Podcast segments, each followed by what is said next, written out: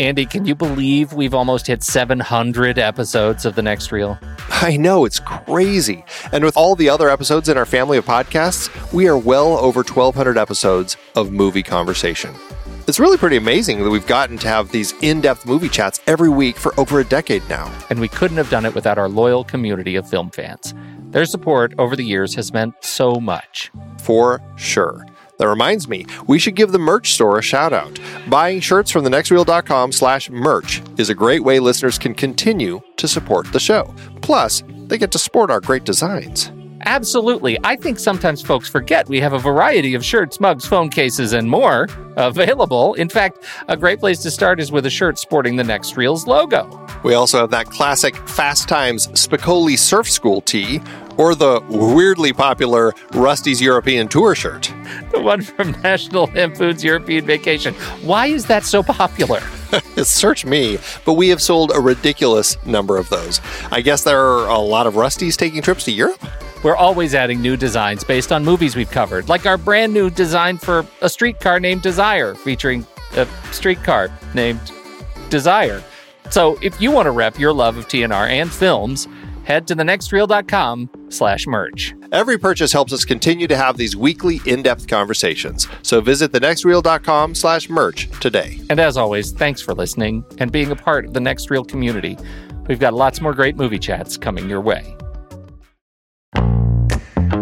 Here at the Next Reel, we've been passionately discussing movies week after week since 2011. That's a lot of movies and a lot of conversation. Sure is, Pete. And to be honest, it's a lot of work too, but it's work that we love. If you have been enjoying our show, we'd like to remind you that there are ways to support us, even if you're not able to become a member just yet. You might have heard us talk about our new watch page where we've listed every movie that we've talked about paired with Amazon or Apple links to rent or buy the movie. Now we'd like to introduce you to our originals page. Let's take a trip down memory lane, Andy. Do you remember what the first film we discussed on the next reel was that was an adaptation? Uh, well, let's see. It wasn't obviously our Indiana Jones series because those were all original. Uh, we did Charlie Kaufman. Oh, oh, of course, it was adaptation uh, from Susan Orlean's Orchid Thief. Exactly. We have covered quite a few adaptations over the years, and now we're providing a way for our listeners to delve into the original source material. That's right. Just head over to thenextreel.com slash originals, and you can see the list of all the adaptations that we have discussed. From our David Fincher series, featuring The Girl with the Dragon Tattoo, The Social Network, Zodiac, Benjamin Button, and Fight Club. To our Paranoia trilogy with The Parallax View and All the President's Men, we have covered a variety of adaptations. Those were some great discussions, especially Fight Club. And let's not forget our baseball series with The Natural and Field of Dreams, adapted from Shoeless Joe. And Up in the Air and Thank You for Smoking. So many memorable conversations. Absolutely. And you know what's exciting? Each purchase you make through our links doesn't cost you any extra, but a percentage goes to support the next reel in our family of shows. You can support us while diving deeper into these fantastic stories, whether it's the paper, audiobook, or Kindle version. We've also included plays and movies. If they were the source, we've put it on there. So what are you waiting for? Head to thenextreel.com slash originals, support The Next Reel, and get your next great read today. I'm off to reread Fight Club. Now, where did I put my Kindle?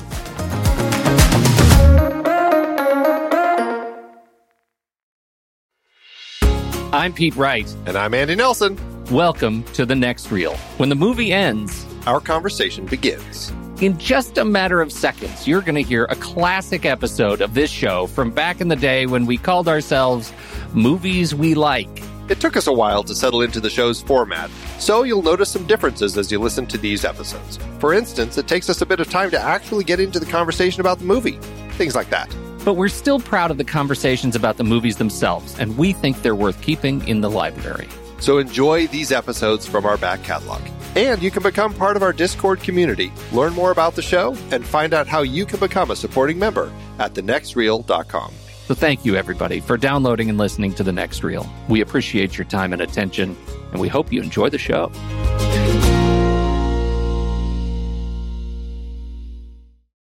if we're going to talk about trailers or what we saw or what.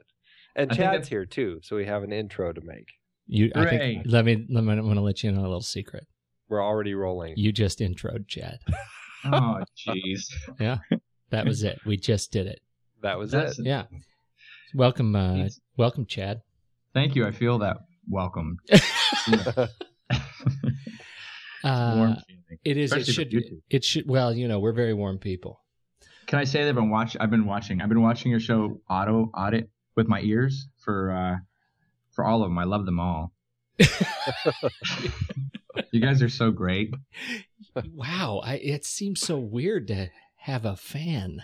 We should I- invite we should invite fans more often. Yeah, we really should. This is fantastic. I'm a little obsessed too. Chad, uh, Chad, Andy, Andy, and I, um, Andy and I work in and around digital pictures. Chad is actually an actor upon them. Upon the picture. on the picture. Yeah, and Chad is has uh, Wow. has been an actor. This is, uh, I think, how we originally. Well, you two have been connected since, uh, well, since you were separated at birth. uh, and uh, but but I think really the three of us, uh, we got connected. I think this was the the first real connection was during the the making of Andy your film, The Wait, your hit. I think we can call it a hit feature. it was a hit. I The I don't know if we'd call it a we we can call it a hit, but I don't think we can call it a feature. but we can can say if you watch it it have heavily if you If you want. four or five times, six times. Uh, we can't well, say that. especially especially if we found the uh, long um, missing original cut that went on for I don't even know how long. Well, that's the truth. And at the Yeah. time, now I um, I I was doing a, a film about your film, Yes. uh, and Right. so I made a a making of film of your film, and so the three of us spent a lot of time together at the Denver International Airport. Those were the days Yeah. back when we could film a student film with no permission. Well, we I guess we had permission, but we had no insurance coverage. We had well, I guess we had permission, but not not good permission, and it was permission given to us by a guy that no one respected. That was that was that was one of the That's funniest moments. I can't remember. I think there was a point where you I have you on film actually saying about this gentleman. uh, I think he goes home at night and his wife and kids walk all over him. Yes. And I mean, I have never forgotten that. You are the kindest, like most gentle guy on the planet. And you went off on this guy on tape. Yeah. It like. I, I, I bet he, he just goes home and his wife and kids just walk all over him and they step on his neck and they just I mean it was just, it was Yeah. it was it was not a good scene. That's that's who he is. That's how Andy really is. It- well, I will Step on your uh, neck So if you don't. You know. and Yeah. then uh, and so you know we go. I, that was probably what seventeen years seventeen years ago. Oh goodness, I Uh, don't even want to think about how long ago that was. So uh, Like here we are, and and we're here, and so Chad, we are here with you uh, uh, this evening. Uh. Yes. because you are a you're a goon for this movie I'm that we're talking this about movie. tonight. You have otherwise you have no other connection to this film, do you? Do you have a secret connection? Were you actually in this movie? I, I hear that point? Chad does have another connection to this. What is film. the connection to this film? Chad has a Facebook account. Oh, I do. well, that's the truth. Yes. It's a good one. You should go find him. You should also find him at chadstoops.com. Back when they weren't popular. Back Yo, when- yeah. you can find That's Chad at Chad chadstoops.com and uh, see a giant picture of his head. that you- that you took the picture. I of. actually did. I took that photo. Uh, yeah. And uh, so there you go. He's he's actually much friendlier than that picture would. It looks like I was seem. just kicked in the crotch. Moment. Why, thanks, Chad. That's the Maybe- most glowing testimonial I've ever received. no, but it's it's real. You know, it's, it's right there. It's in the moment. we are uh, we are tonight. We are talking about uh, the social network, otherwise uh, uh, much maligned as the Facebook movie. Mm. uh, which is unfortunate uh, diminutive of this of this film. And um, uh, Andy, what give us the give us the breakdown you, you- of your usual thing. Do your usual thing. Is Yes. it? Do I have a usual thing? You do. Yeah, we've done. I know about it. Wait a minute. Is this our tenth? How many episodes is this? Is this our tenth? Ep- is this our birthday episode? I don't know. Should Is we it? be? Oh, Oh, did I make it to the birthday one? Did we? Did we just hit double digits? I thought that was last week. I honestly don't know. Oh, we missed it, and I. last week was a big week. we had a, uh, we had to just jump right in. We did. We did Dragon Tattoo last week. So it was. Uh, it, we had Eternal Sunshine, and we had um, uh, Harry and Sally, Dragon Tattoo. Am I right so far? Yes, and then right. and then this one. So four, Right. Five, six, seven, eight, nine. Last week was ten. So Yeah. this is eleven. What you got? Did all those last week? That's amazing. No, I well, you know, we like to we Hmm. like to broadcast from the past. That's what you do. So uh, this, uh, let's talk about talk about this movie. This is uh, David So, Fincher. This is well- here's why I love this movie. I'm going to tell you right now. I love this movie because uh, there is just an unbelievable sort of uh, alignment of planetary talent with David Fincher, Aaron Sorkin, uh, and um, uh, Trent Reznor. Uh, to me, the the three of them coming together to make this movie is is uh, it, it made something really special. Yeah. Yeah, and and I would I would uh, throw uh, Jesse Eisenberg into that pile up as well. Um, I don't think that uh, this movie would have been anywhere near as spectacular as it was without him leading uh, leading it, and um, I think he really was just a fantastic actor to play Mark Zuckerberg. So the story is is basically about the creation of Facebook. I mean, we're we're talking about Mark Zuckerberg um, and his uh, his buddies, um, Eduardo Saverin in particular, at uh, Harvard back in 2003. You know, after a breakup, he basically comes up with this this uh, website called Face Mash. Um, it gets him into trouble, but it also, you know, he catches the attention of some uh, some Harvard jock bigwigs, uh, Cameron and Tyler Winklevoss, the Winklevoss twins, or the Winklevi, as Mark Zuckerberg affectionately calls them. Um, they have an idea of doing something similar to the, um, what Facebook ends up being. Um, he basically goes out and creates it. They sue him. You know, we go into all sorts of stuff. We're basically seeing the story through two different lawsuits that are happening with Mark Zuckerberg. Mark Zuckerberg. One is the Winklevoss twins and their partner uh, Divya Narendra, um, as they sue him for stealing their idea. The other is from his friend Eduardo Saverin, who ends up suing him because um, over the course of Mark creating Facebook and partnering up with uh, Sean Parker, played wonderfully um, by Justin Timberlake, they um, uh, kind of cut Eduardo out of the out of the mix, and so he ends up suing him as well. And that's kind of the story.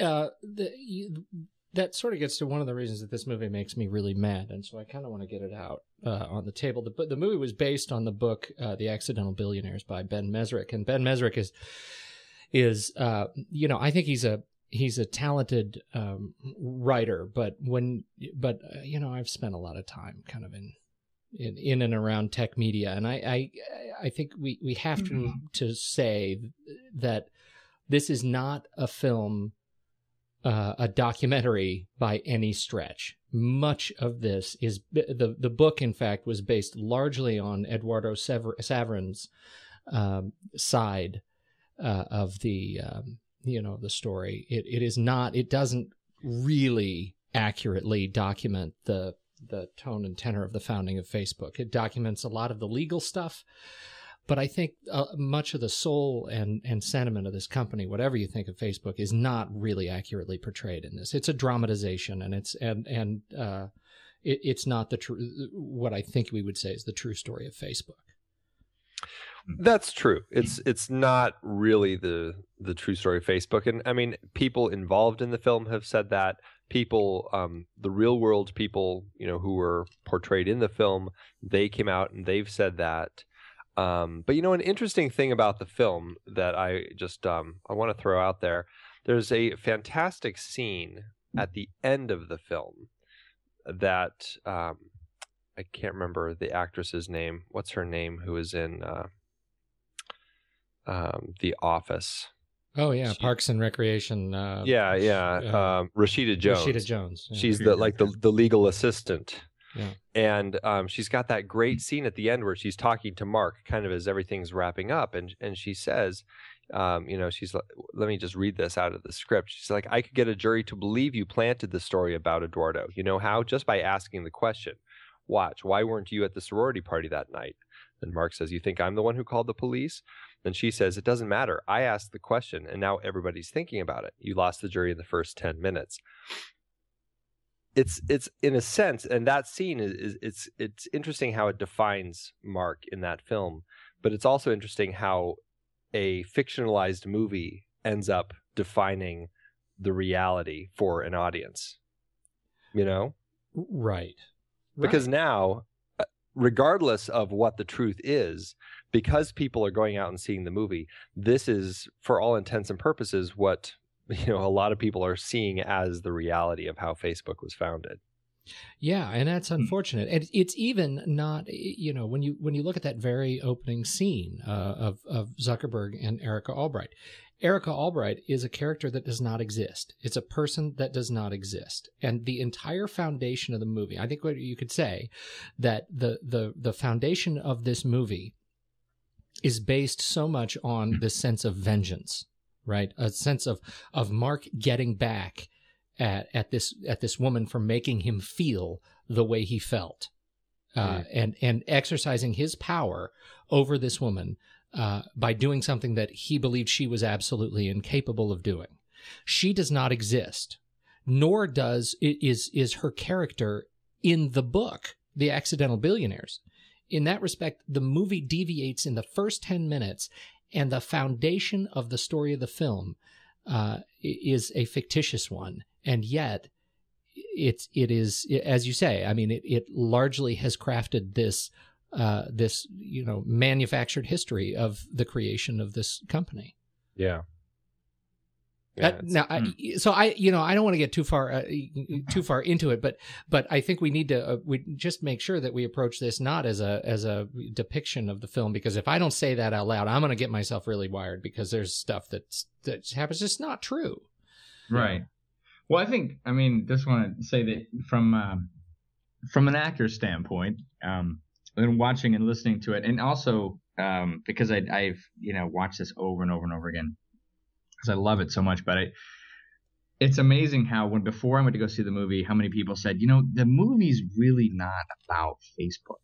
It is about Facebook, but it's it's like like I think uh, Armie Hammer said it. He's he plays one, the Winklevoss twins, but basically he said, you know, it's it's like the fifth thing down the line. This movie's really this really this movie's about these these friendships and what happens to these friendships when this idea comes into play. And it's more about how that affects not just even the idea that this guy, you know, that Jesse Eisenberg plays it, that I think is I, I mean, you can argue whether he really had hardly any friends or not, but but I mean, watching interviews with him, the guy looks like he's about to get hit by a car every time you see him in the video. His like eyes are all bulging out. He, Mark Zuckerberg is just the he just seems like the guy that would not be able to hold a conversation with anybody um, for very long about anything that hadn't didn't have to do with computers. But point being is that you know here's a guy that uh, you know had a couple friends, and then you know the point is through this idea, what was more important to him and that's I think what makes people kind of frustrated with Mark not even knowing him. Is this a guy that's like, is he like this? Is he really like this selfish and self-centered? But um, he's the the whole the, the whole idea is that Jesse Eisenberg played this guy who uh, ruins all of his friendships. You know, takes away you know the the what he could have had you know with Eduardo or whatever um, to build this thing. And I, you know, that's where I'm wondering: is that tr- is that all true? I mean, is that the part that's all true? Well, I, I wonder, You know? I- you know, and I, I wonder, I think I, I, you sort of have to look at, at, uh, not sort of, I mean, you, you really have to look at, at Aaron Sorkin, um, and, and what he, you know, what he apparently was, was, you know, working to extract from the book and the message that he was looking to get on, on screen first and foremost. Now, here's a guy who, uh, you know, is on the record during the, the, you know, um, uh, press junket for this film is saying he doesn't have a Facebook account. He doesn't like it. He doesn't like computers. Uh, and he's writing a, a movie uh, that is, you know, that's very foundation is built on technology. Now, you could argue that he's exactly the right guy to to write this film. Uh, because as you say, Chad, I mean, it ends up being a, a film much more about relationships and about what happens when ambition, um, you know, am, ambition exists at the service of friendship or friendship exists at the service of ambition. Mm-hmm. Uh, and and so depending on where you come down on that discussion and what Sorkin was looking at really getting into or getting out of the the tale of of Zuckerberg's journey, uh, you know that really determines how you you know how you look at the friendships and how they're played in this film. Yeah, yeah, and I think basically when you see the film, it's it's I I went there actually thinking because you want it to be real. I think you want Erica Albright to be real. You want, and that's I think where your anger comes in. You want that relationship to be there because it it makes you feel like, oh, this is the reason why he did this. You know, and the history yeah. comes into play.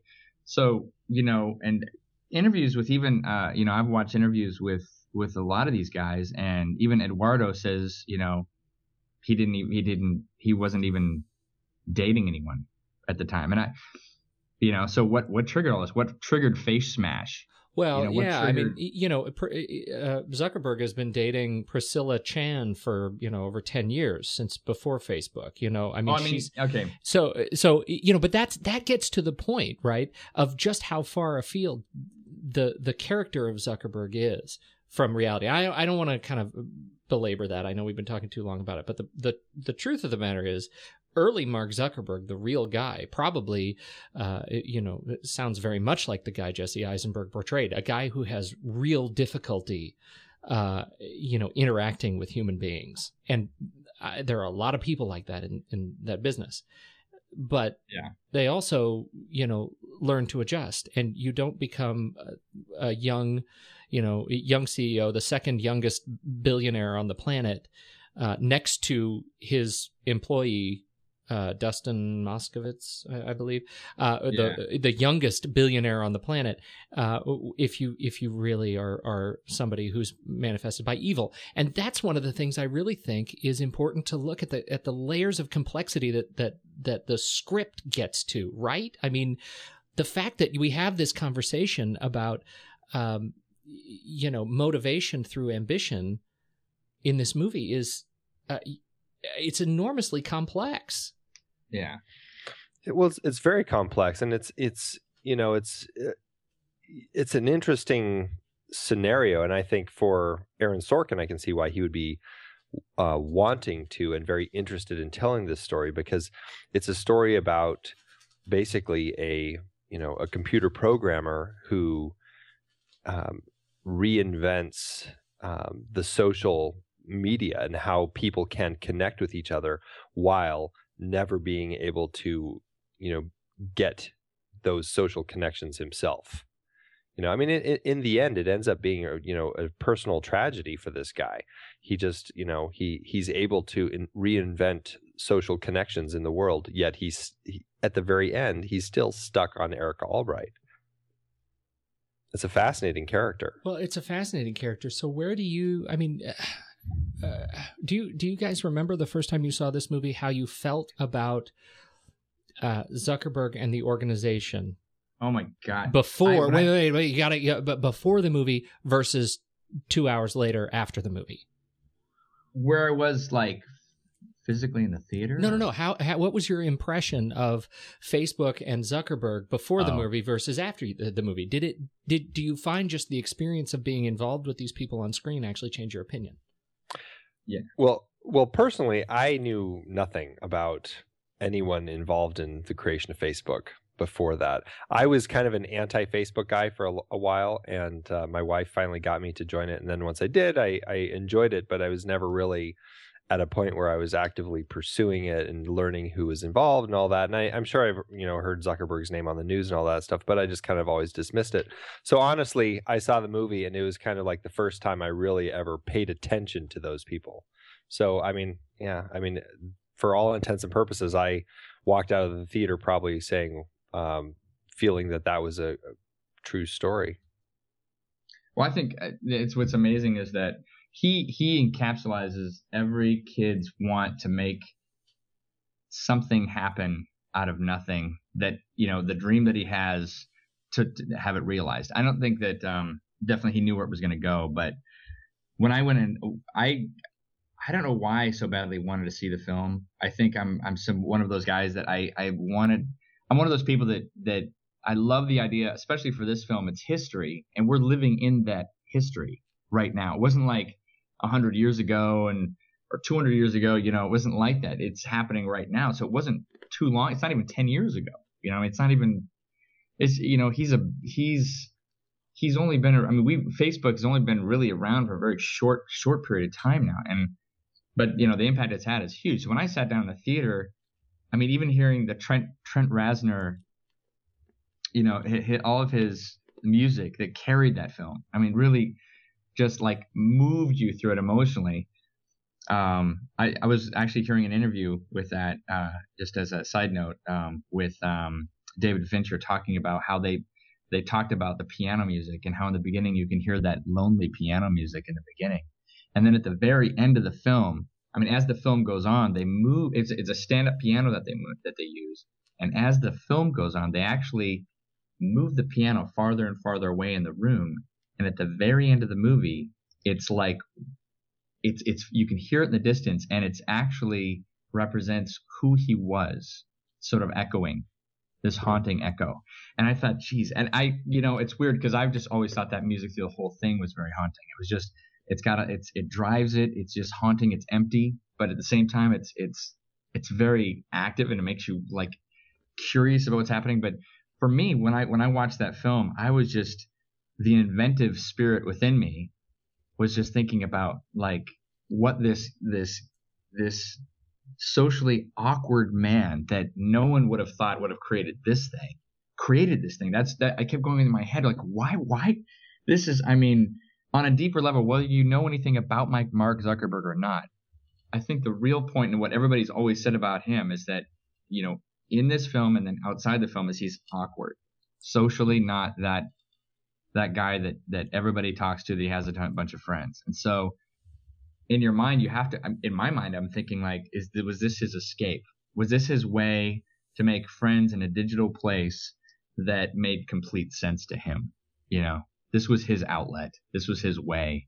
And uh and so when i watched it i was like this is a really this film goes much deeper than just the you know what they're actually saying with these other characters. It was actually his, you know, it always seemed like for me when I was watching it, like this guy's fight to speak and have the friends that he could never have in in life seems like or like that he would want well, the way he'd want them yeah you know that's one of the things that I, I like so much about the way they're they're like these data points in the film and the the, the way the the music and the script and and in fact the role that this fictitious Erica Albright plays through the the course of uh, of the film, right? So he is spurned by her in the opening scene in what is some of the just most brilliant dialogue, most nuanced uh, traffic changes of dialogue that that you will hear. I mean, the first the first few minutes is just perfect. Yes, genius. It really is genius. And and the so you look at that, and he is moved to go back. You have this long walking uh, sequence of him walking across, you know, the the fictitious Harvard um, campus, which I I think what was it? It's uh, uh, it wasn't Harvard. It was uh, another. There's like four different schools they yeah. filmed that. I don't know what the that particular part was. So so they have he goes back to his dorm, and that experience motivates him to do face mash. And then he, as a character, and I mean, check me on this, but he seems to he's he's ambitious. He loses himself in the engineering of Facebook, right? Of the face mash. Face mash, right. right? And but but it all builds up to this dramatic sort of crescendo of him taking the site live. And it's a press of a button. And there it mm-hmm. is.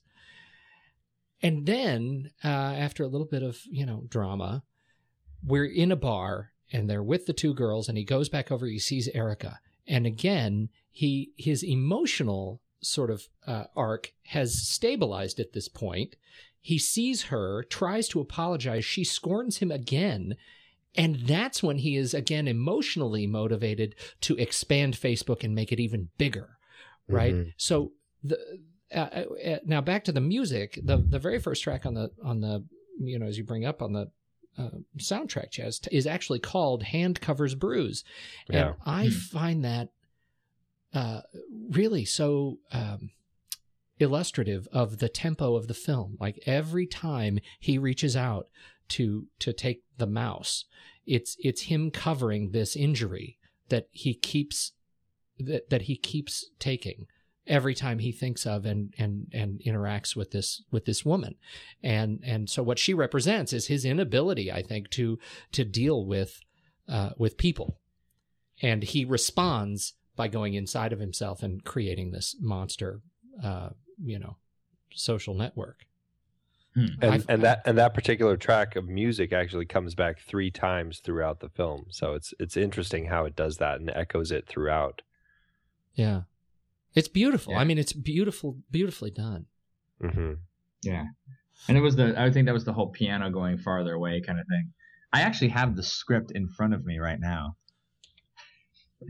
Are you been- do you re- is it a bedtime read Uh, no, I, just- I just yeah, you know, the whole dialogue thing. No, it's just yeah, it was amazing. Did you know that that opening scene was done 99 takes? They had 99. 99 takes Yeah, that's that's Fincher for you. You know, 99 and well, what I heard was that was like, and everybody said, "Wow, that's that was." hor-" And every time Mark, uh, well, not Mark, but um, Jesse would Jesse. say, like, he would say, like, "No, no, you don't understand. This was like an actor's dream to be able to do 99 takes." And I can honestly tell you, from an actor's point of view, and actually working with Andy, but the hardest part of of being the actor is that the director saying like, "Up, no, let's move on," and you're like, "Ah, let, let's just do one more take because." you're feeling it differently now. You, there's a different moment that you're, you know, you like you realize something new, and uh, a lot of times directors, you know, they just move on. But uh, but it was just amazing. Like he did those 99 takes until he he got what he wanted out of the actors. He got he got everything out of them, and so that's what we see. What we see on screen is something that, you know, and even I don't know if you noticed this, but they had they didn't they didn't fill they didn't flood in that music or not music but the the sound of the people in the background they were all speaking at regular volume and so it was just sort of like they were trying to really create this this atmosphere of this bar um, which normally you don't do in a film usually, usually you have Right. people either very silently talking or not at all but which right, uh, right. Well, you know that the the the entire we're we're doing this Fincher discussion backwards, the Benjamin Button Fincher discussion, and as in in doing that, we're we're sort of at a at a disadvantage uh, because we're we're deconstructing his style in reverse. Right. But I'm I'm curious. Um, you know, Andy, you said something last week as we were talking about sort of the Fincher. You know, what is the the Fincher style? Um, and it's interesting as you think about all the movies that had chronologically led to this film. hmm Uh, I, I, you know, again, check me on this. Would you agree that he has become more nuanced uh, and uh, even more subtle in this film than really all the prior films he'd done? Oh yeah, I think so. I, I mean, and I, you know, but I, I think to a certain extent, it also kind of it depends on the story he's telling. You know, I mean, this story, I don't think, you know, it's not about a serial killer, um, or or any sort of you know wild chase sort of film or anything like that. It's, I mean, it's a relatively tame film for him. I mean, it's the you know this and uh, Benjamin Button were really kind of, you know, if you look at his entire body of work, they're kind of different films for him. Um, but well, even and and by the same token, so is Dragon Tattoo. I mean, Well, not none of It's still those three movies could be film, compared to none of those three movies though could be compared in, you know as as the same sort of type of project as Panic Room and um and and Fight Club, for example. yeah, you're right. I mean, those are very um, much more stylized films. You know, I think I think these films I think are a little more in the Panic Room vein rather than the Fight Club vein, just as far as kind of the the overall you know somber tone of the whole thing.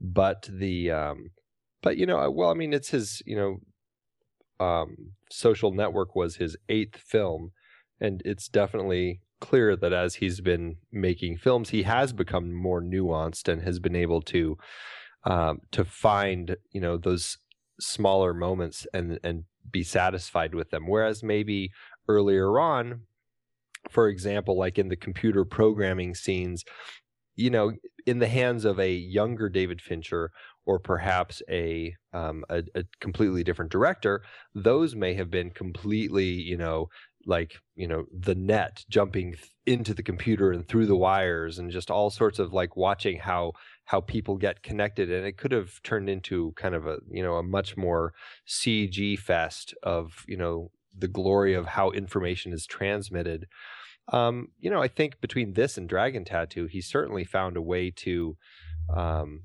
in a very simple way kind of show you how these, you know, in one case, computer programmers, in another case, computer hackers, it's almost just like an extension of them. It's not even like they're doing anything, um, anything odd. It's just, you know, it's just they're typing on their keyboard and they know exactly what they're doing.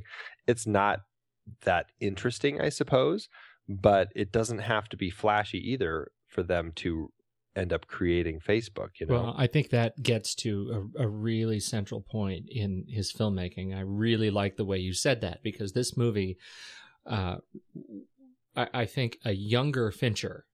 My hypothesis is a younger Fincher would have uh, would have lost the the real merit of the script with the technology or would have would have uh, sort of conflated the merit of the script, the humanity of the script, with the technology of the script. And I think that this more sort of grown up Fincher uh, really nailed what is most interesting about this movie, which is the people that actually and how they relate with one another, not the computers that they're on and the networks that they're that they're you know wired into. Right. What so how would you define the social network Fincher style? Like what what do you in in terms of his filmmaking? The choices he makes. What somebody says, well that's definitely a Fincher movie. You can tell it's a Fincher movie. Why can you tell it's a Fincher movie? Well, it's very dark. Um not just um, the look of it, but just the tone of it. It's a darker tone. You know, I mean, the Mark Zuckerberg character is a a fairly insensitive person. Um, so we're kind of you know with him as our protagonist we're tagging along with him and it's it becomes a world of kind of insensitivity i suppose so it's just it's darker it's you know about kind of the the um last decades you know wants and needs and you know pe- the way that people are um you know, kind of just, you know, it's all about, you know, creating these things and getting money and, and fame and all that sort of stuff. Um, and, and so that kind of darkness, that darker tone, that darker edge, um, I think would be kind of the biggest calling card that would make this, I suppose you'd say, a Fincher film. Um, and also just attention to detail you know that's one thing that i've noticed in every film of his is he just really knows how to catch details that um, you don't often get in other films you know it's just it's just these these little things that happen um, that just really kind of help define a film and hence kind of what fincher is doing with them huh. I got it running here uh, in front of me, and I'm I just marvel at uh, how good he has gotten at making you know paperwork fascinating. Mm-hmm. Uh, these these you know really what they what they're doing here the way the the script is structured and and what had just popped up is the actual scene the pitch scene where they go to New York to pitch the ad executive who is Aaron Sorkin right and, uh, you know, insofar as the book itself was actually a tale of mostly Eduardo Saverin, this movie, the way this is structured, uh, you really are hearing three perspectives, right? As mm-hmm. they jump back and forth between these different lawsuits. There's the Winklevi, yep. and and their perspective jumping through through their timeline. there's the uh, Saverin timeline, right? Jumping through his Yep. court case, Right. uh, and the um, Sean Parker sort of integrated timeline. Well, and I, I would just almost just call that one just like the present day or The the, flash day. the flashbacks I, or really is you know the the actual story. Okay. Uh, Yeah, because Sean Sean Parker doesn't. I mean, he's he's just part of all of that back, you know, timeline that uh, is coming through Right. from those two depositions. right. As they catch up with themselves hmm over time. Did Yeah. you guys like? Did you? I like. I thought that he he fit that so well, like uh, like Sean Parker. Like I, I I felt like you couldn't have cast a better person for that person. Only because not just because he's a singer. You know, I mean, like he fit it that way, the profile he, who he was as a person. But I just, I just felt like his his uh the way he did it was wasn't pretentious. It wasn't. It just somehow fit that role, and it fits you know his i mean even that scene when they're like when they're sitting and, and he's like you know eduardo's like you know he's 25 you know he's 25 minutes late. And then he comes in he does that whole scene he goes he goes you know what you want to know what's cool? He goes you? Yeah, right. and and it's the look on his face because he could have had a look but the look that that that he has on his face is not this look of he he's con- very consistent with being enamored with Jesse Eisenberg with with Mark Zuckerberg, and so he's just like he keeps taking these hits from Eduardo, but they just kind of like slide off his back because he's the guy, and he knows he's the guy, and he's the guy in real life. He's the guy, you know. It's like so it's Yeah. like you don't not believe that he is anyway. So it's almost like it was the perfect fit for him to be that because we didn't have to convince ourselves at all. Well, know? and you know, uh, to I, I I would add to that, and I, I you know, I uh, I don't listen to uh, Justin Timberlake music. You know, it's not he's not on. I I don't carry his music around. Oh, come on, you've got your sexy back. Okay, I've got that's the one that I. Is that is that he's got his sexy back? I've got a sexy. got I've got a sexy sexy back. That's what it, we're saying. Yeah. But but uh. I think uh, Timberlake is. I I mean, he's a guy I think we will remember more as an actor when he is, you know, in 10 years. I think when he did Alpha Dogs, he set himself apart as somebody who could, um, you know, who can play a key role uh, as an actor and not as a guy parading around, uh, you know, who just gets acting roles in big movies because of his name. And I think in many respects, while I totally agree with you that you know, in in one respect, it, his fame served him in this role. It does a disservice to Justin Timberlake's a- actual acting talent uh, because I think he is a much more gifted actor uh, than people you know often give him credit for, and I think his uh, you know his performances have um, you know are often dismissed because of his fame, and and I don't necessarily think they should be um, because I think he did a he did a terrific job in this film.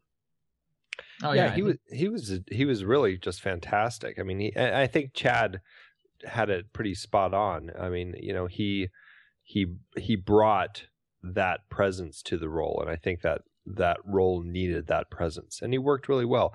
You're right. I do think it has affected him um since then in some cases um but you know i mean i i think in the last year he's kind of proven that he can he is more of an actor and i mean he's been he's been a busy a busy actor this last year He has been. He's been very busy, and in you know, it's it's nice to see that he's the guy who carries these movies that otherwise might not be that great. I I hope he gets into some movies where he can carry them, where the movies are also that great. yeah right Uh, not not yogi bear 2 I hope not. I hope not. Uh, so you know, but while we're talking about the uh, about the actors, I mean, was there anybody for you guys that stood out as not an absolutely career defining exemplary performance in this film? Uh, the I- guy that's the guy that suggested to do uh, Face Mash in the back behind Jesse. He was blurry. I just didn't think he was doing his job. you just thought he was blurry. I think was- I think that was the character of uh of Dustin, the youngest billionaire. no, No. no, Dust, no. Wait, it was Dus- Dustin is the Jurassic Park kid. Yeah, Dust, Dust. This was another guy that came. Oh in. right, right, right, right. He, the He's, like, in the drunk in the, very opening scene, the opening Yeah. c- coding scene. But I felt like I Yeah. felt like Dust, the guy who played Dustin. What was his name? Joseph Mazzello. Yeah, Joseph the Mazzello. Jurassic He- Park kid. he was oh man, So if you just watch him, if you just watch him, he he is his character is spot on. Um, I mean, he's not he does not stray from Yeah. the kind of lighthearted guy that he is. It's just really he's really like in the scene where they're all sitting there and they bring the girls into the apartment and they're they like right after the Jessica Albright interaction where he should have apologized. Remember yeah, that? yeah. And they're all sitting there and he's he's just sitting there and his first words are, Who are they? "Who are They're the girls. Yeah, who are the girls? That's right. That's his first his first words. That, like, they go through this whole thing, and then who are these people? And it's just you know, um, he says stuff like that the whole movie, and he's just so funny. You know, like Yeah. the, the network's down. He's the guy that comes running up and goes, "The network's down." You know, and it's, he's Right. got this huge, but it, it it it like it puts the stamp on the end of that scene that makes it so great. You're like, oh, that's really funny. You know? Well, and that's one of those things that you you look at it that when you when you think about it. I mean, he was the first uh, uh, the first director of software development at Facebook. I mean, he is largely the guy who made Facebook what it is. The he he is if you look at all of the heroes, he's the unsung one. Right. We need to Uh, make a movie about him, Andy. Just totally. It's going to be a have Mark documentary. in the background. Have Mark be in the background. Yeah. All It'll- great. The, We'll call it the uh, story of Dustin. It'll it'll be like uh, uh, Rosencrantz and Guildenstern uh, totally. what's the uh, what's that? The great. I, it's one of my favorite uh, HBO shows. Extras. Did you watch this? Oh yeah, that's a great show. That's a terrific show. It's uh, that's a show that's needed to be made for a long time. We'll just call it Dusty. Dusty. okay, Uh, so this is then this is the question I have for you. Besides the blurry guy, and frankly, but uh, in in my opinion, Rashida Jones, who I I don't think really, I didn't take her very seriously. The film was Well, awesome. just just real quick before you, you comment. only I- because you have a crush. Fine. No, totally well- Andy has a crush. Totally has a crush. No, I'm saying this because that's a role where I think, to a certain extent, there it was a disservice casting somebody who is more recognizable in that role. I felt I agree.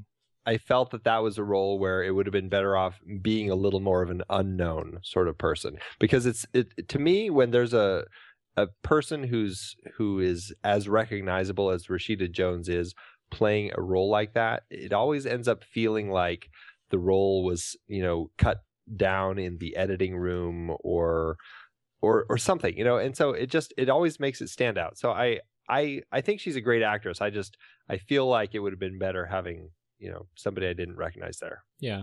No, I agree with that. Um, and maybe that's kind of what leaves a sort of a bad taste in my mouth. But I, but the bigger point is, you brought up Jesse Eisenberg. I think that guy brought to the table some of the greatest, most sort of complex character portrayal I have seen, and he is he is a just fantastically complicated actor, and I think he did a great job.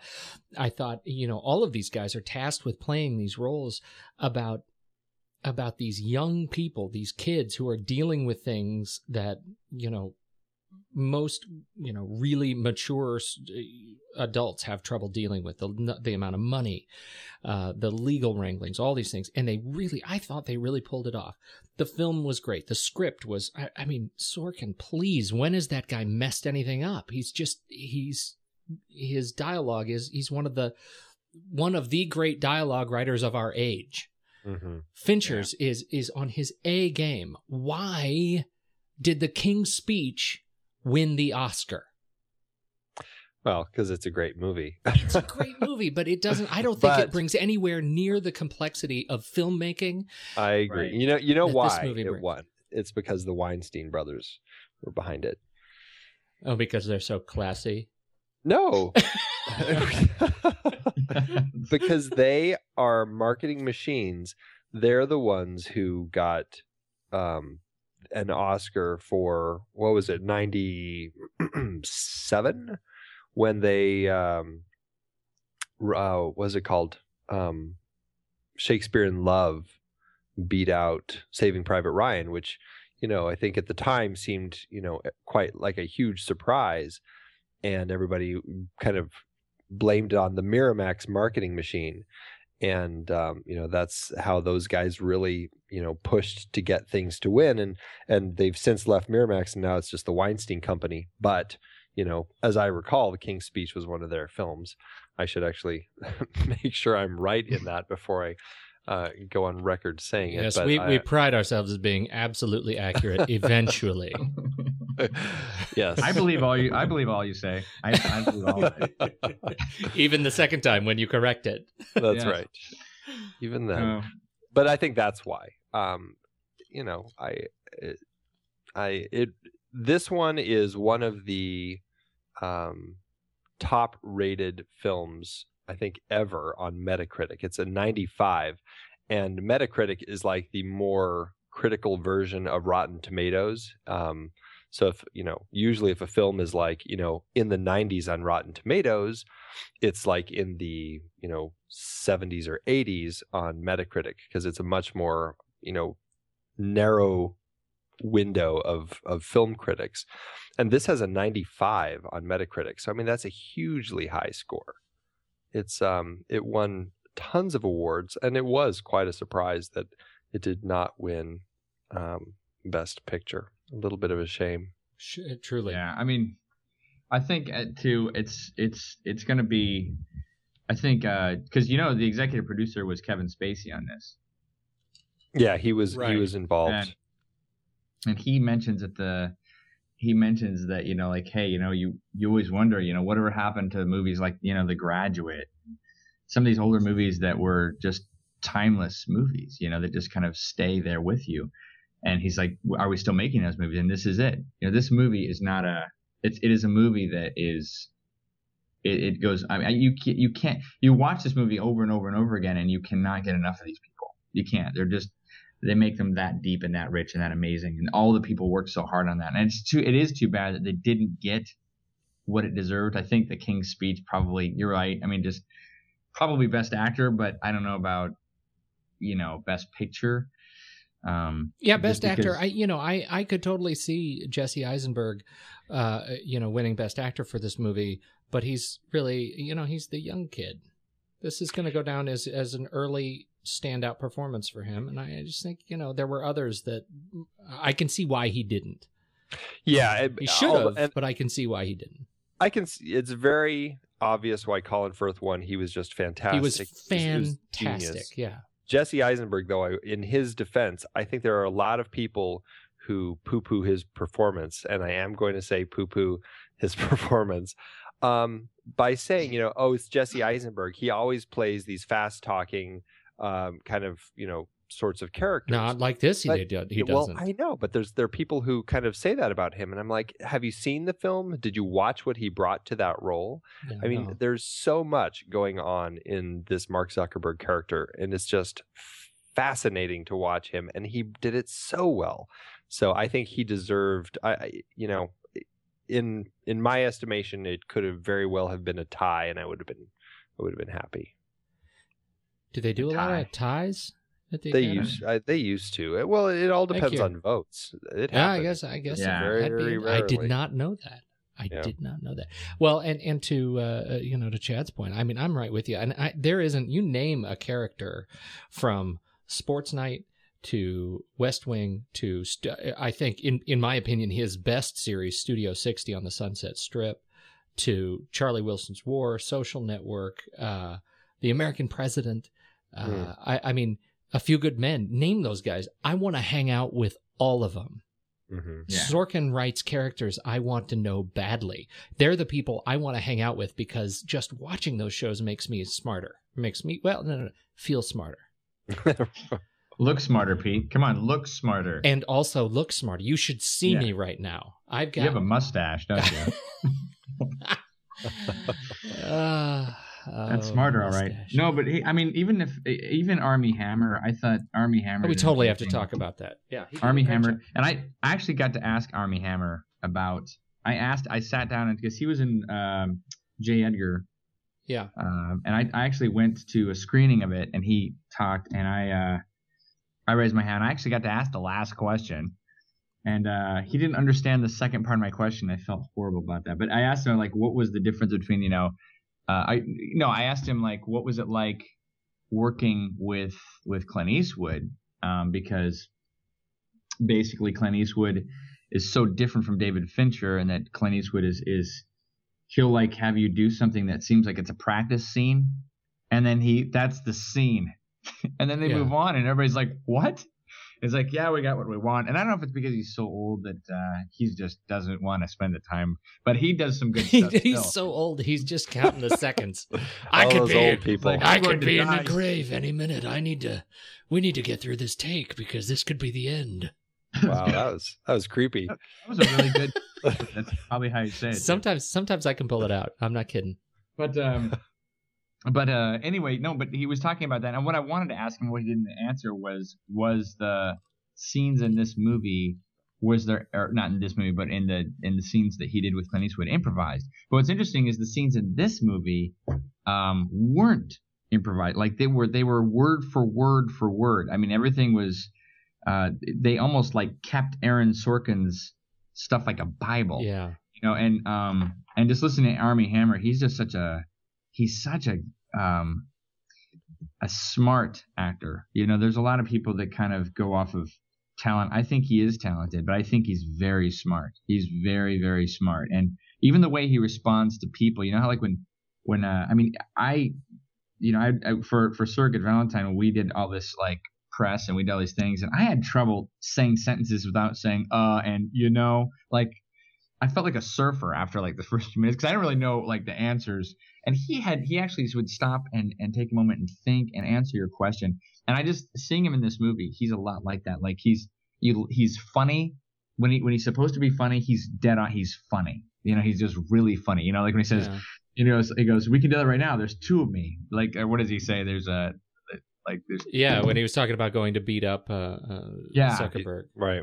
I'm two Yeah, twenty five. I'm six five, two hundred pounds, and there's two of me. there's two of me. Right. That line. I mean, that Yeah. he just the way he says it is Well, and and the way he says it as two people. I mean, the and and that's you know, I sat there, I watched this film again with my wife. Again, we're on a string of movies that my wife will actually watch with me, and so I feel really uh, thrilled about that. And so we sat down to watch this last night, and she did not know uh, how the Winklevi twins uh, were done. Uh, And and again, in so many ways, I feel like Benjamin Button was like a terrific prelude technologically, Yeah. uh, and we'll talk about that next week. But but what they did in this movie was so seamless uh, to use another actor's body and put Armie Hammer's head on top of it throughout uh, was uh, um, it, it looked.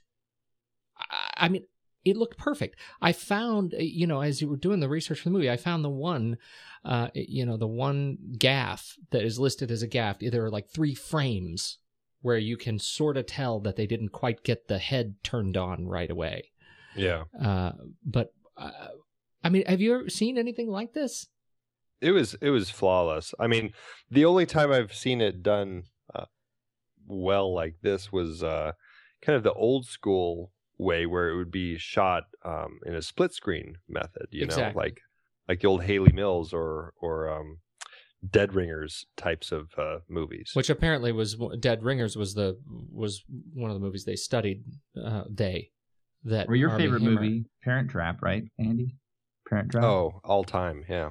Yeah. But but yeah, they actually they did some split screen work in this, but Yeah. primarily, yeah, they replaced the face on, you know, Josh Pence was the actor who who was the, you know, body double. He's like an underwear guy, right? Isn't he like an underwear he model? is the underwear guy. He's like an underwear model or something, Yeah, and he has a very brief cameo. so to this speak. You just made an underwear joke. movie. totally. if only I intended to do that, it would have I been know. awesome. I know. That's why I had to call it out so blatantly It's awesome. because I felt like you might have missed it. What was it? Uh, what was what was his cameo? when uh, they're screwing around with the girls in the bathroom at the club and they step out and the girls are kind of you know in there freshening up and it, and he, a guy walks up to go to the bathroom and and Eduardo is just like, "Oh, there's some girls in there," and the guy's like, "Cool" or whatever. Yeah, and that's yeah. that's that's, him. Josh Pence, right? Yep. Oh, Oh, Josh. That's- so the guy that we haven't talked about yet is uh is Andrew Garfield. Yeah, yeah, Spider Man. yeah, the new Peter You know, it- Parker. It's interesting. uh, He's been around in in England for a while. I hadn't seen him until um, Terry Gilliam's movie, The Imaginarium of Doctor Parnassus. hmm and he was really impressive in that. Um, I didn't care for the movie that much, but I, you know, I always watch Terry Gilliam's movies, and um, but Andrew Garfield really struck me as you know somebody who was you know great, and then Terry Gilliam in the behind the the scenes stuff, he's talking about how you know Andrew is like the next big thing, and I'm like, well, I can I can see him doing some stuff. I don't know if he's going to be like the next big thing, and then uh, then he's in Social Network, and then he's Spider Man. I'm like, wow, I guess he really is the next big thing.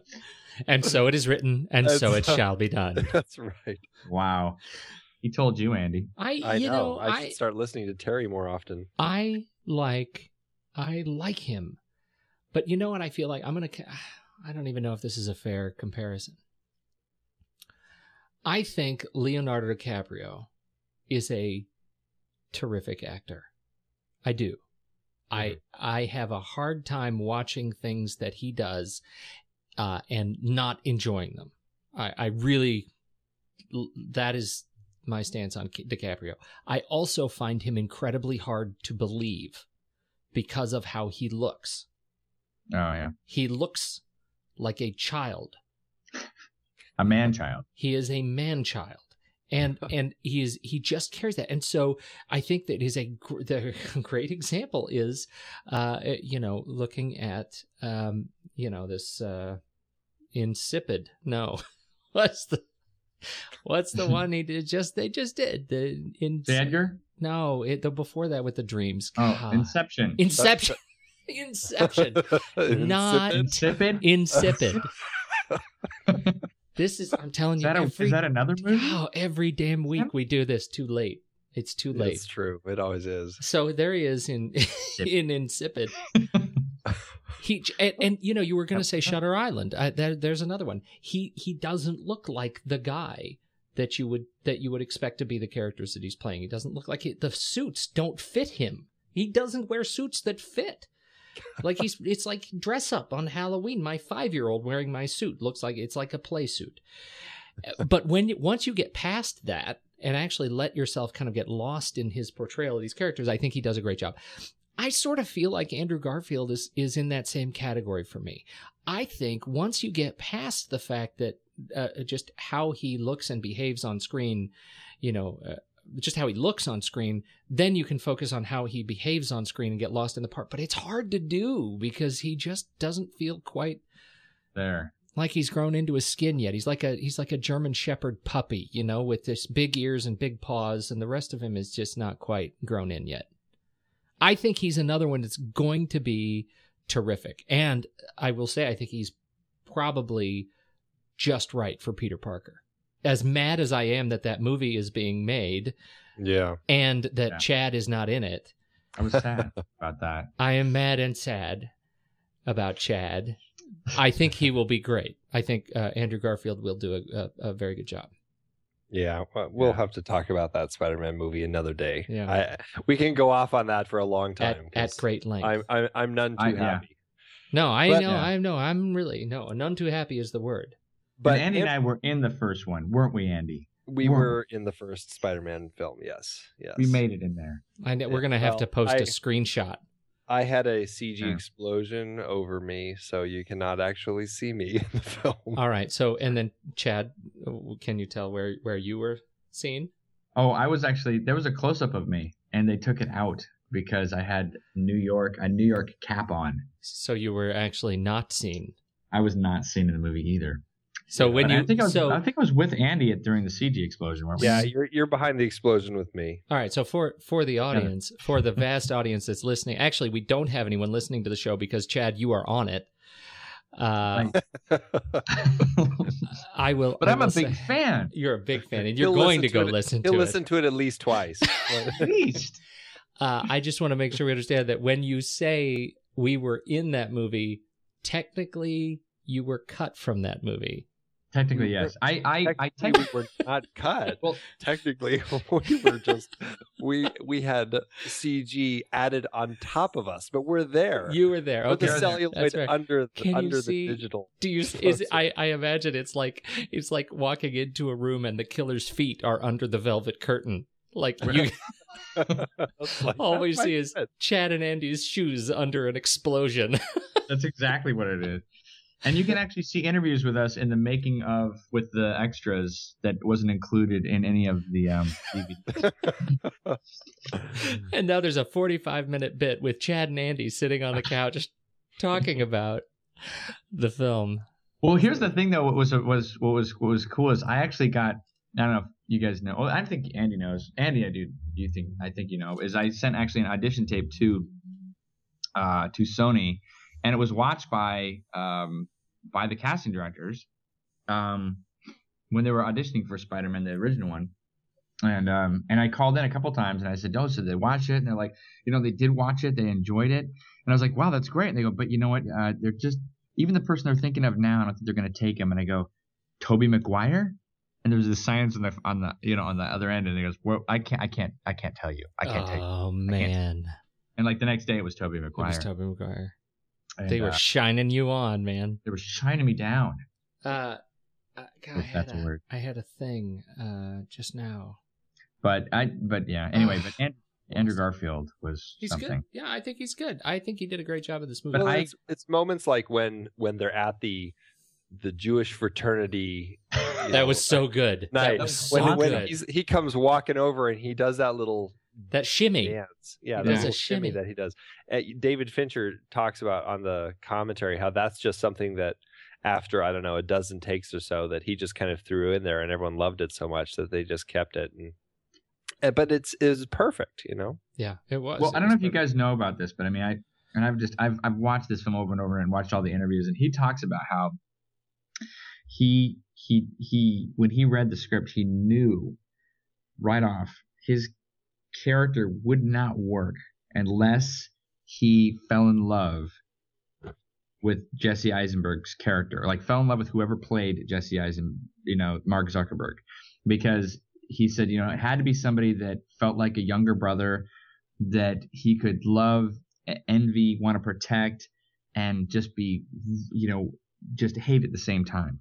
And and and he's and he said he basically, outside of the, you know sexually, he you know fell in love with Jesse, you know, over this course of this film because of who Jesse was and their relationship, and that's why it works so well. And Well, um, and and is really, I mean, when they explode, when he goes to and, and is asked to sign the papers in the Facebook headquarters, and he goes over and smashes Jesse's Jesse's Mark's laptop.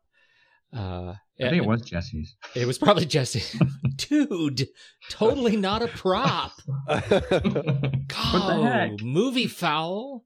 Oh uh, that was a that was a, a, a terrific scene. Uh, it was Yeah. it, on on the part of Timberlake too. Uh, oh my gosh! Right after that, he was when he's like, great. he Oh was my great. gosh. They just did a great job. I think they built to that sort of explosive thing. And I think you know, getting back to something you said earlier. Well, one of you said earlier brilliantly.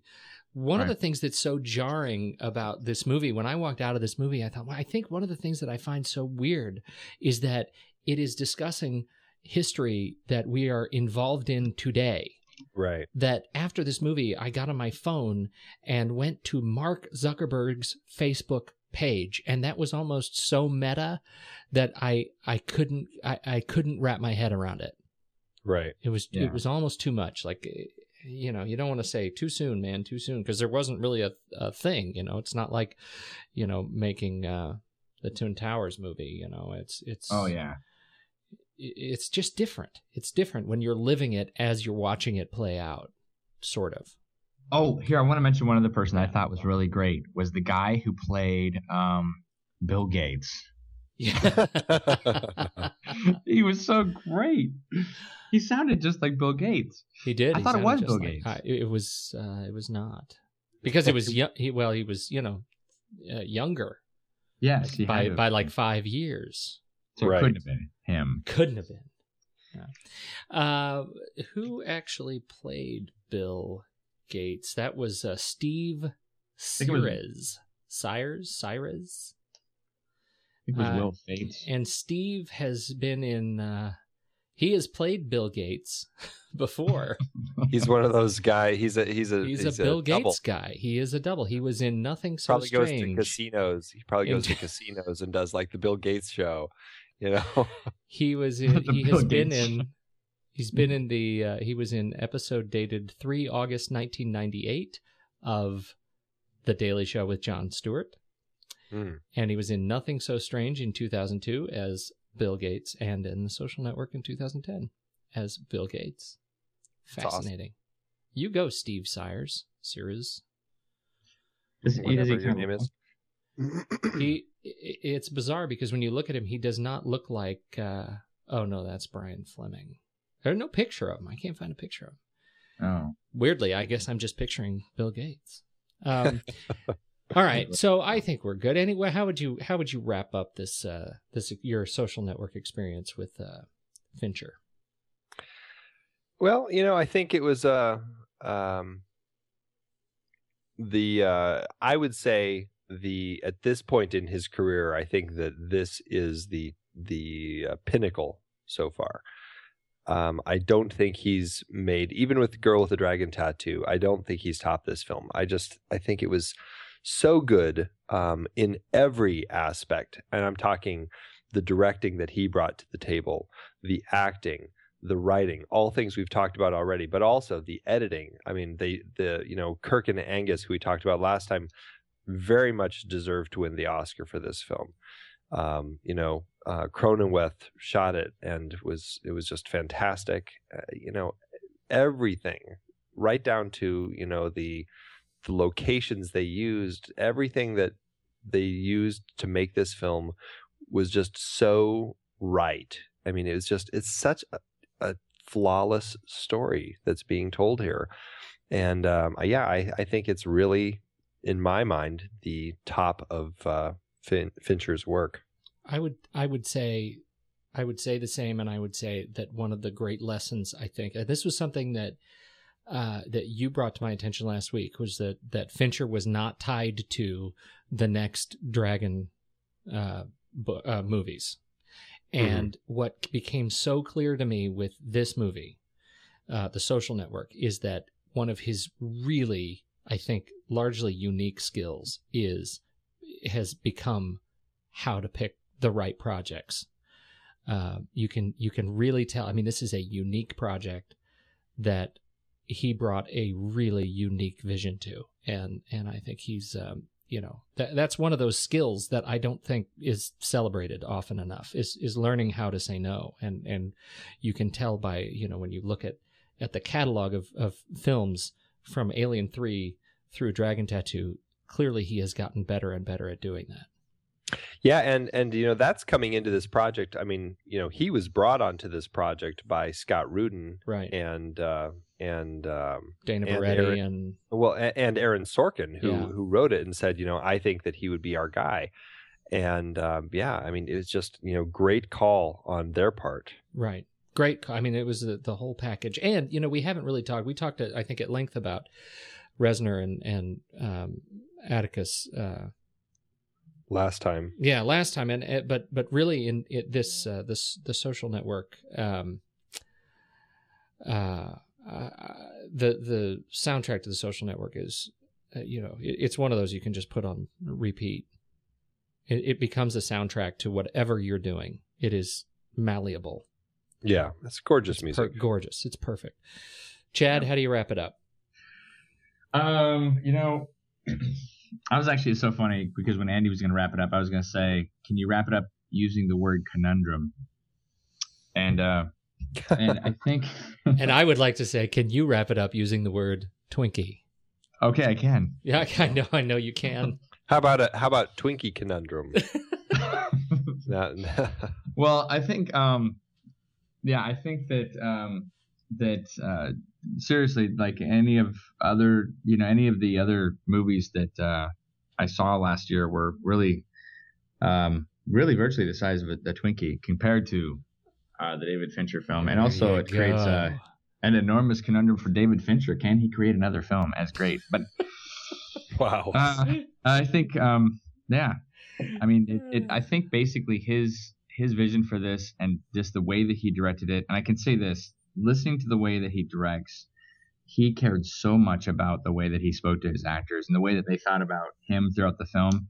I mean, this movie, by all rights, you, I mean, when if somebody were to ask you, how do you make a movie about this? It just doesn't make.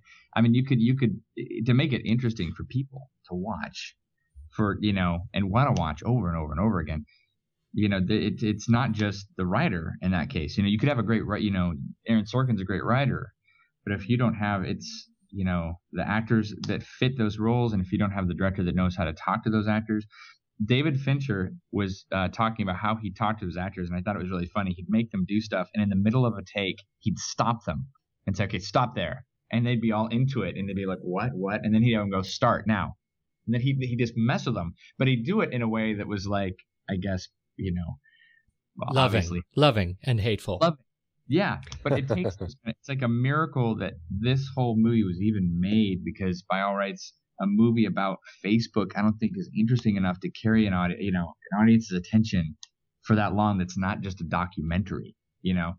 Um, And I think that's what makes it. That's what makes it so pleasant to watch. You know, it makes you want to watch it. They somehow pulled this off and um, against the odds of what it what what it was. It wasn't an action movie. It's not Transformers. It's not you know.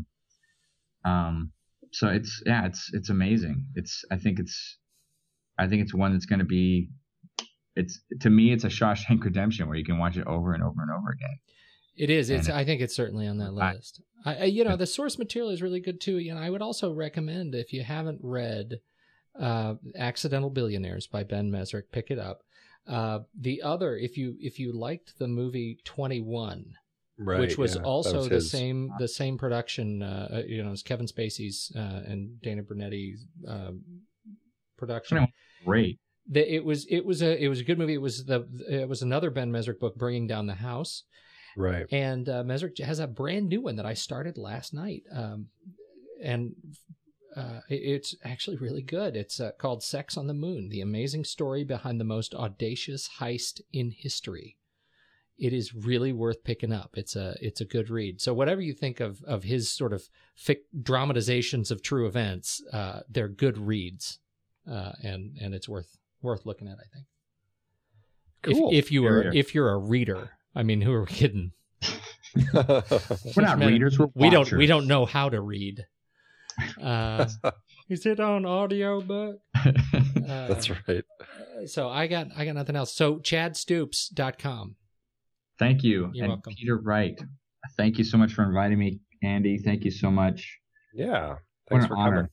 Seriously. That's show 11. That goes down as the one that was an honor. An honor to be on. Yeah. Well, we appreciate you one being back. here, man.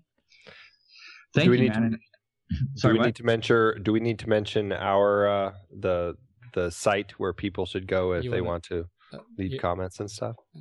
Facebook. Facebook. Go to Facebook. I'll be there. well, we're, we're you know we're struggling. You struggling. can friend us. Friend us on Facebook. Totally friend us on Facebook. Uh, we I'm st- we're struggling with that, but you can always go to rashpixel.tv uh, and find all the other Rash Pixel shows uh, there, and uh, you can leave comments on the shows there. Certainly do that. You can you know find out where to subscribe to the show on the uh, Rash Pixel page for the shows there. It's not hard to find, and you can you should follow Andy on Twitter because he likes that and he tweets a lot. right? What are you, what is your your I- I at- tweet- you're the movie monkey. I'm at the Movie Monkey. I tweet once a week when we post our shows. You do you do more on Facebook. though. You What? do more on Facebook, right? I do. I I so you should you should follow the Movie Monkey on Twitter and fa- eh, do you have your Facebook? Is it Andy Nelson or It's is just- it the Movie Monkey again? Facebook. No, it's. I think it's Andy Nelson. I think I I'm gonna find out. I, I don't know how I. I guess I just click on this. It's Andy. Oh no, yeah, that's Andy Dot. That's not you. there are way too many Andy Nelsons out there. It's and, totally uh, not you. yeah. yeah. Andy Nelson from Surprise, Arizona. No, I, I'm not. I get profile.php s- question mark ID equals. Yeah, that's that's what I get too. it's a big ugly should- mess. You should I become. don't, I don't know guess. how to do that. really? This is this is my this is the side of Facebook that I don't delve into. I'm sorry. You're a regular Aaron Sorkin. You Uh, are. yes, All that's right. So fi- you know what you can do? You can find go friend me, and from my page you can find Andy. I'm just Pete Wright. That's what you. You're do. not just. You are the Pete Wright. No, I'm.